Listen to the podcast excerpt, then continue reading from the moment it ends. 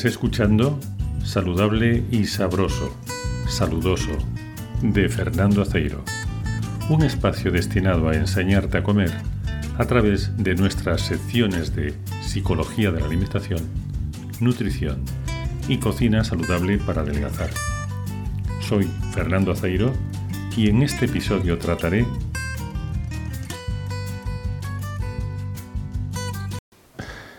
Imagen física y trastornos de alimentación. ¿Qué relación tienen? Los trastornos de alimentación suelen ser la consecuencia de tener unas expectativas irreales sobre la imagen física. ¿Por qué es tan determinante la importancia que se le da a la imagen física? La imagen es más que un simple reflejo que nos devuelve el espejo. Para entender este concepto de imagen personal necesitas conocer cómo percibes el mundo que te rodea, incluyendo tu propia imagen. Aunque todas las personas tienen un sentido de la vista similar, es casi imposible que dos personas puedan percibir la misma realidad. Los humanos no vemos con los ojos, sino con el cerebro. Me explico. Nuestros ojos perciben las imágenes, pero nuestro cerebro las interpreta, es decir, les da un significado.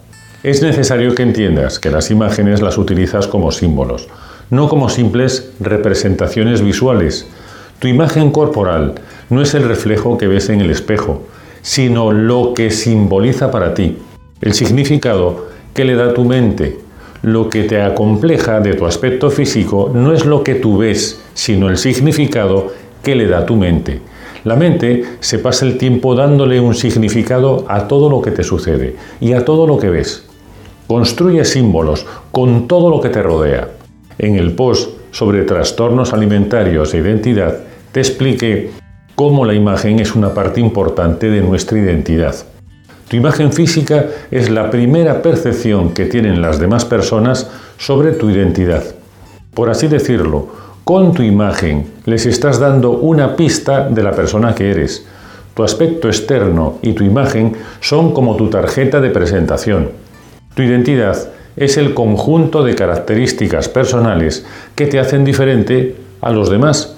Estas características personales no se ven a simple vista como ocurre con tu imagen. Es el clásico ejemplo del libro que se vende por la portada y no por su contenido. Muchos especialistas del lado oscuro del marketing utilizan la imagen para atraer a más clientes. La buena imagen vende más, pero también decepciona mucho más cuando el contenido no se corresponde a la portada que te vendieron. Lo ideal es hacer coincidir la imagen con el contenido. Una imagen que refleja todo lo bueno que hay dentro de la persona es una imagen honesta. Las personalidades oscilan entre las que solo se preocupan de su imagen porque venden humo y las que no saben cómo mostrar todo lo bueno que tienen dentro de sí y que hace de ellas una persona única e irrepetible. También están los que dan mucha importancia a pertenecer a un grupo. Algunos creen que la imagen del grupo es el símbolo de su identidad personal. Hasta ahora has aprendido dos conceptos fundamentales. Uno, tu imagen corporal es una representación creada por tu mente y tiene un significado simbólico para ti. Dos, tu imagen corporal forma parte de tu identidad personal y te ayuda a mostrarla. En base a estas dos ideas, puedes situarte delante del espejo y preguntarle, espejito mágico, esa persona que veo frente a mí, ¿qué simboliza para mí? ¿Me identifico con esa persona? ¿Creo que la imagen que me devuelve el espejo representa cómo me siento por dentro? Es imposible separar tu imagen física de las emociones y los sentimientos que te produce cuando la observas. Estas emociones surgen de las expectativas que tienes con respecto a tu imagen. ¿Qué ocurre cuando el aspecto físico se utiliza como símbolo de identidad? Es algo que podemos ver a través de los tatuajes, los coches de gran cilindrada, los piercings, la moda, la cirugía estética o cualquier símbolo externo. También podemos alterar los volúmenes corporales adelgazando o engordando. En general, siempre se ha idealizado una determinada imagen corporal como símbolo de un conjunto de requisitos que debes satisfacer para pertenecer a un grupo social determinado. Siempre te están vendiendo que la delgadez, la juventud o que determinadas medidas corporales serían los modelos a imitar para que te acepten y se te reconozca, como si fuese el salvoconducto que puede franquear las puertas del éxito. Las creencias de la mayoría de la sociedad y cómo las expresa a través de algunos grupos tan diferentes como pueden ser los adolescentes o los hipsters son un buen ejemplo de ello. ¿Qué ocurre cuando tus expectativas con respecto a tu imagen física están mal fundamentadas y por ello son irreales? Que padecerás un complejo de imagen corporal negativa. Ese descontento es muy variable, ya que puede abarcar desde un leve sentimiento de falta de atractivo hasta una obsesión patológica. Esa falta de satisfacción por la propia imagen surge de la falta de coincidencia entre las expectativas reales y aquellas expectativas que se utilizan para manipular a las personas en la sociedad en la que vives.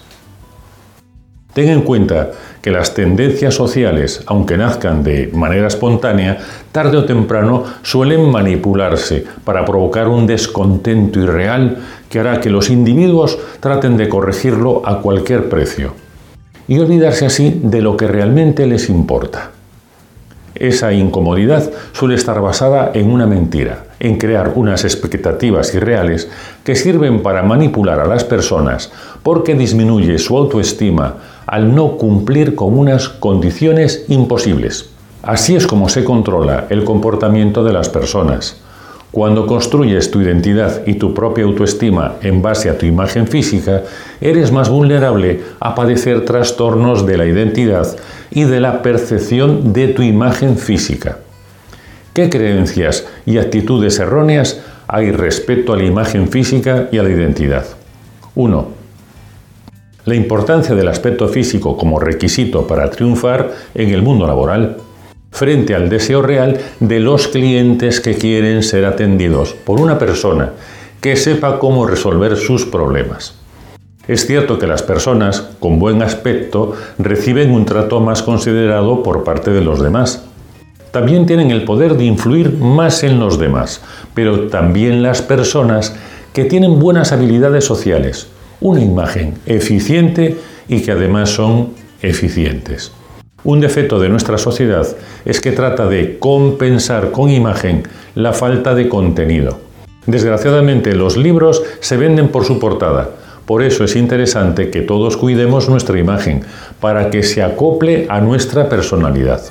Hay personas que tienen la ventaja de ser más guapas, pero la eficiencia profesional, la simpatía y el encanto también son una ventaja que hace a las personas más atractivas que si solo fuesen guapas. La publicidad y el consumismo como medios de presión social utilizan mensajes basados en la importancia de la imagen externa, porque la imagen puede venderse. Con la personalidad y el encanto lo tienen más difícil, porque no se pueden maquillar. También es cierto que los humanos valoramos lo que es más escaso.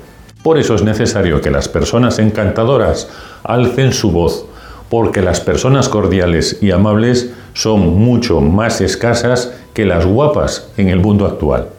2. Una imagen física de rebeldía es un medio de expresión de rebeldía. Los tatuajes, los piercings, la ropa de color negro son un medio de expresión y un intento de expresar una identidad. Como en el ejemplo anterior, hay personas guapas, hay otras que tienen mucha personalidad, hay algunas que llevan tatuajes en la piel y otras llevan cicatrices en el alma. Pero todas cuentan una historia y desean explicarla. En ocasiones, la ropa, en lugar de ser un susurro de la personalidad de un individuo, se ha convertido en un grito desesperado que parece recriminar la manera de vestir de los demás. 3. Creer que vestir a la moda es esencial. Vestir a la moda expresa una conformidad con un grupo determinado. La ropa es una expresión de identidad social, pero también sirve para anunciar tu individualidad personal. No debemos confundir ir a la moda con llevar un uniforme. Es posible que todos necesitemos un asesor de imagen que nos ayude a expresarnos mejor, sobre todo a expresar la persona que somos por encima de nuestras cualidades físicas. Algunas personas Tienen un estilo de vestir que parece aburrido, pero cuando tratas con ellas son realmente ingeniosas y muy divertidas. Creo que el contraste entre la ropa anodina y su personalidad arrolladora es como una broma ingeniosa, porque ese contraste realza mucho más sus cualidades personales y nos cuenta una historia sobre su interpretación personal de la manera de vestir. Necesitamos a más personas así en el mundo para aprender a esperar lo inesperado. Estas personas siempre me llenan de entusiasmo, me hacen pensar que el verdadero ingenio y las personalidades fuertes son tan discretas que solo se revelan a las almas inquisitivas. Por eso la mayoría de las personas cree que vestir a la moda y ser guapas es lo más importante, porque es lo único que ven. Hay paraísos ocultos de personalidad e ingenio que pasan fácilmente desapercibidos, pero que son un tesoro por descubrir. La valoración negativa de la imagen personal o de alguno de los elementos que la componen es muy variable. Puede ir desde el sentimiento de falta de atractivo hasta la obsesión patológica por el aspecto físico. La insatisfacción por el aspecto físico resulta de falta de coincidencia entre la propia realidad y el ideal de aspecto físico imaginario que quieren imponernos. Esta insatisfacción es tan frecuente entre las mujeres que hay quien lo interpreta como normal en ellas, pero está provocado y mantenido a través de la manipulación.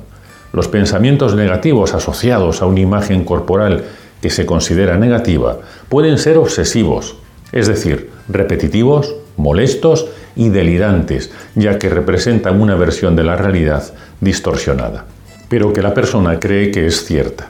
De alguna manera la persona siente vergüenza por su cuerpo como consecuencia de las críticas que recibe de la presión social.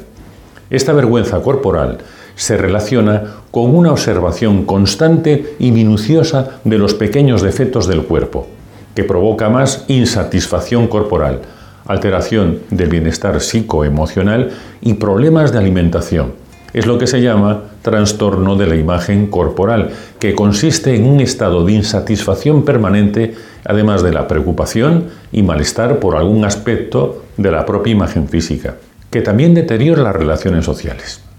¿Cuáles son las causas del trastorno de la imagen corporal?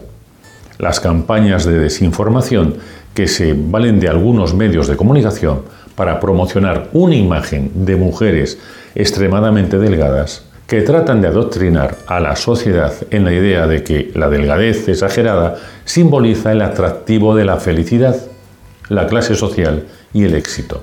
También las campañas que dan al sobrepeso el valor simbólico de pereza, fealdad y fracaso.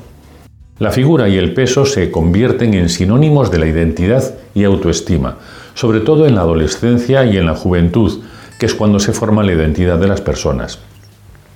Una vez que el adoctrinamiento social se pone en marcha, la propia presión social es suficiente para complicar la asistencia a estas personas, el trastorno de la imagen corporal es más frecuente entre las mujeres occidentales, por la mayor eficacia de la manipulación en nuestras sociedades. Pero gracias a la globalización, su incidencia está subiendo en las culturas que estaban libres de este problema. Hay numerosos estudios que lo confirman. Se han hecho estudios sobre las personas que son más vulnerables a la manipulación en concreto a la visión de imágenes idealizadas de figuras femeninas muy delgadas.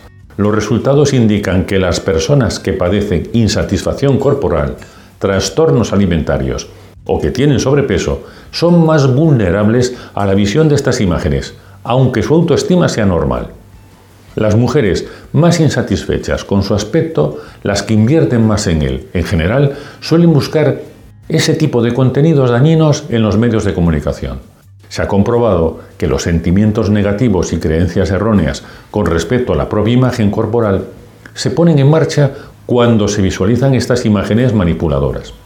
También se ha observado que la exposición repetida a estas imágenes empeora la percepción de la propia imagen. Las mujeres que no se obsesionan con su aspecto y que invierten menos en él están mejor protegidas frente a este tipo de manipulación. La preocupación por la imagen física es mayor entre las mujeres que entre los hombres, según indican los estudios. Hay quien interpreta que la autoestima femenina está bastante fundamentada en una imagen atractiva más que en otras cualidades. Aunque la preocupación por el aspecto físico crece cada vez más entre los hombres y los gays. Aunque entre los hombres el aspecto físico tiene menos importancia sobre la autoestima de lo que ocurre entre las mujeres. Se ha comprobado que las mujeres aprenden desde niñas a mejorar su aspecto físico para conseguir la aprobación social. Aunque personalmente creo que las mujeres son más sensibles a cómo y por qué se las valora socialmente. En general, las mujeres jóvenes con poca autoestima suelen culpar de ello a su aspecto físico. Con los años, esta tendencia suele ser menor, aunque parece que vuelva a aumentar a partir de la mediana edad. ¿Qué relación hay entre obesidad y el trastorno de la imagen corporal? Esta relación es muy variable y no está directamente relacionada con el grado de obesidad. Las características que más influyen en esta relación son ser mujer, haber padecido obesidad infantil, tener antecedentes de acoso por obesidad, padecer trastornos alimentarios compulsivos. ¿Existen otros factores de riesgo? Sí. La autoestima baja favorece los trastornos de la imagen corporal y viceversa. El perfeccionismo favorece los problemas de imagen corporal. La inseguridad afectiva provocada porque la persona no se cree merecedora del amor y aceptación, que también favorece las relaciones afectivas de dependencia. ¿Qué factores protegen de los trastornos de la imagen corporal? 1. El apoyo familiar, sobre todo por parte de las madres que saben resistir la presión social, son un referente muy positivo para sus hijas. Pero si la madre hace dieta con mucha frecuencia y está obsesionada con la imagen esbelta, tendrá un efecto negativo. 2.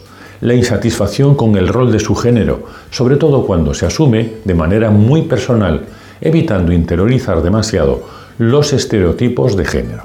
3. Concepto físico positivo sobre uno mismo. 4. Las mujeres que hacen deporte tienen una autoestima más sólida y una imagen física más positiva, aunque hay personas con trastornos alimentarios que hacen ejercicio en exceso para estar muy delgadas, por lo que el deporte en estos casos es un factor de riesgo. 5. Habilidades para afrontar la manipulación. Es fundamental ser conscientes de esta manipulación para resistirse a ella. También es importante afrontar el estrés y asumir las transformaciones físicas propias de la edad. 6.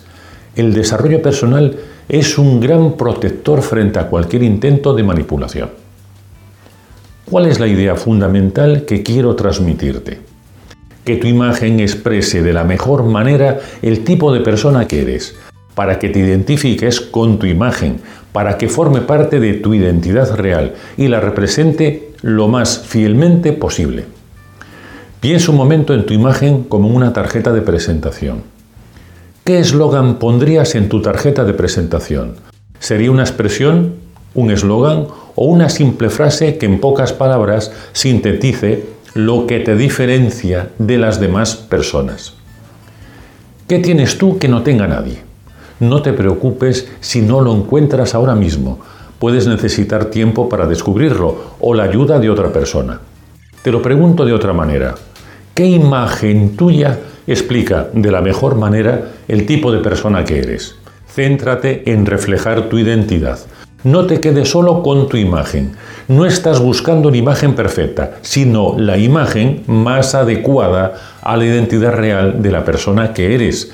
Una imagen adecuada a tu identidad es mucho mejor que una imagen perfecta, porque adecuada quiere decir que es la que mejor refleja tu forma de ser. En cambio, perfecta es una imagen que no es real, porque se basa en un ideal y nunca podrá ajustarse a los defectos y virtudes de una persona real. Una imagen perfecta sobre una identidad real resulta exagerada o cuando menos poco creíble. Es necesario que tus expectativas en cuanto a tu imagen sean realistas. Recuerda que tu imagen debería ser un reflejo de tu identidad. La imagen se utiliza como instrumento de manipulación, cuando juega con esa necesidad tan humana de pertenecer a un grupo. Llevar un uniforme o unos complementos de moda implican que pertenecemos a determinado grupo. Pero la pregunta es, vale, tienes muchos puntos en común con ese grupo, Pero esas personas reflejan de alguna manera la persona que eres tú. Todas las personas de ese grupo tienen identidades iguales. Porque si son iguales no pueden ser identidades, ya que no indican que son diferentes unos de otros. ¿Se puede ser diferente y pertenecer a un grupo? Desde luego que sí, pero desconfía si crees que tienes que ser el miembro más representativo del grupo. Se trata que el deseo de pertenecer al grupo no anule tu identidad personal, sino que la refuerce. Muchos problemas de alimentación derivan de no entender estos conceptos que acabo de explicarte. En estos temas es muy fácil equivocarse y acabar llegando a un sitio al que no querías ir. Lo peor del camino de los problemas de alimentación es que es muy difícil regresar de ellos. Lo peor de los problemas de identidad es cuando descubres que no eres la persona que creías ser y te llevas una gran decepción. Por eso es tan importante que no te centres solo en la imagen que proyectas, sino en si esa imagen que proyectas es una buena tarjeta de presentación de tu identidad personal. No dejes que lo que te acompleja de tu imagen oculte a los demás todo lo bueno que hay en la persona que eres lo que hace más atractiva a una persona es cuando lo que ves en ella es lo que hay en ella, sin complejos de inferioridad ni engaños. A esta forma de atractivo algunos lo llaman honestidad. Las personas honestas irradian una belleza única porque es muy rara de ver. Síguenos que te sentará bien. Recibe un saludo saludoso y no te pierdas el próximo podcast.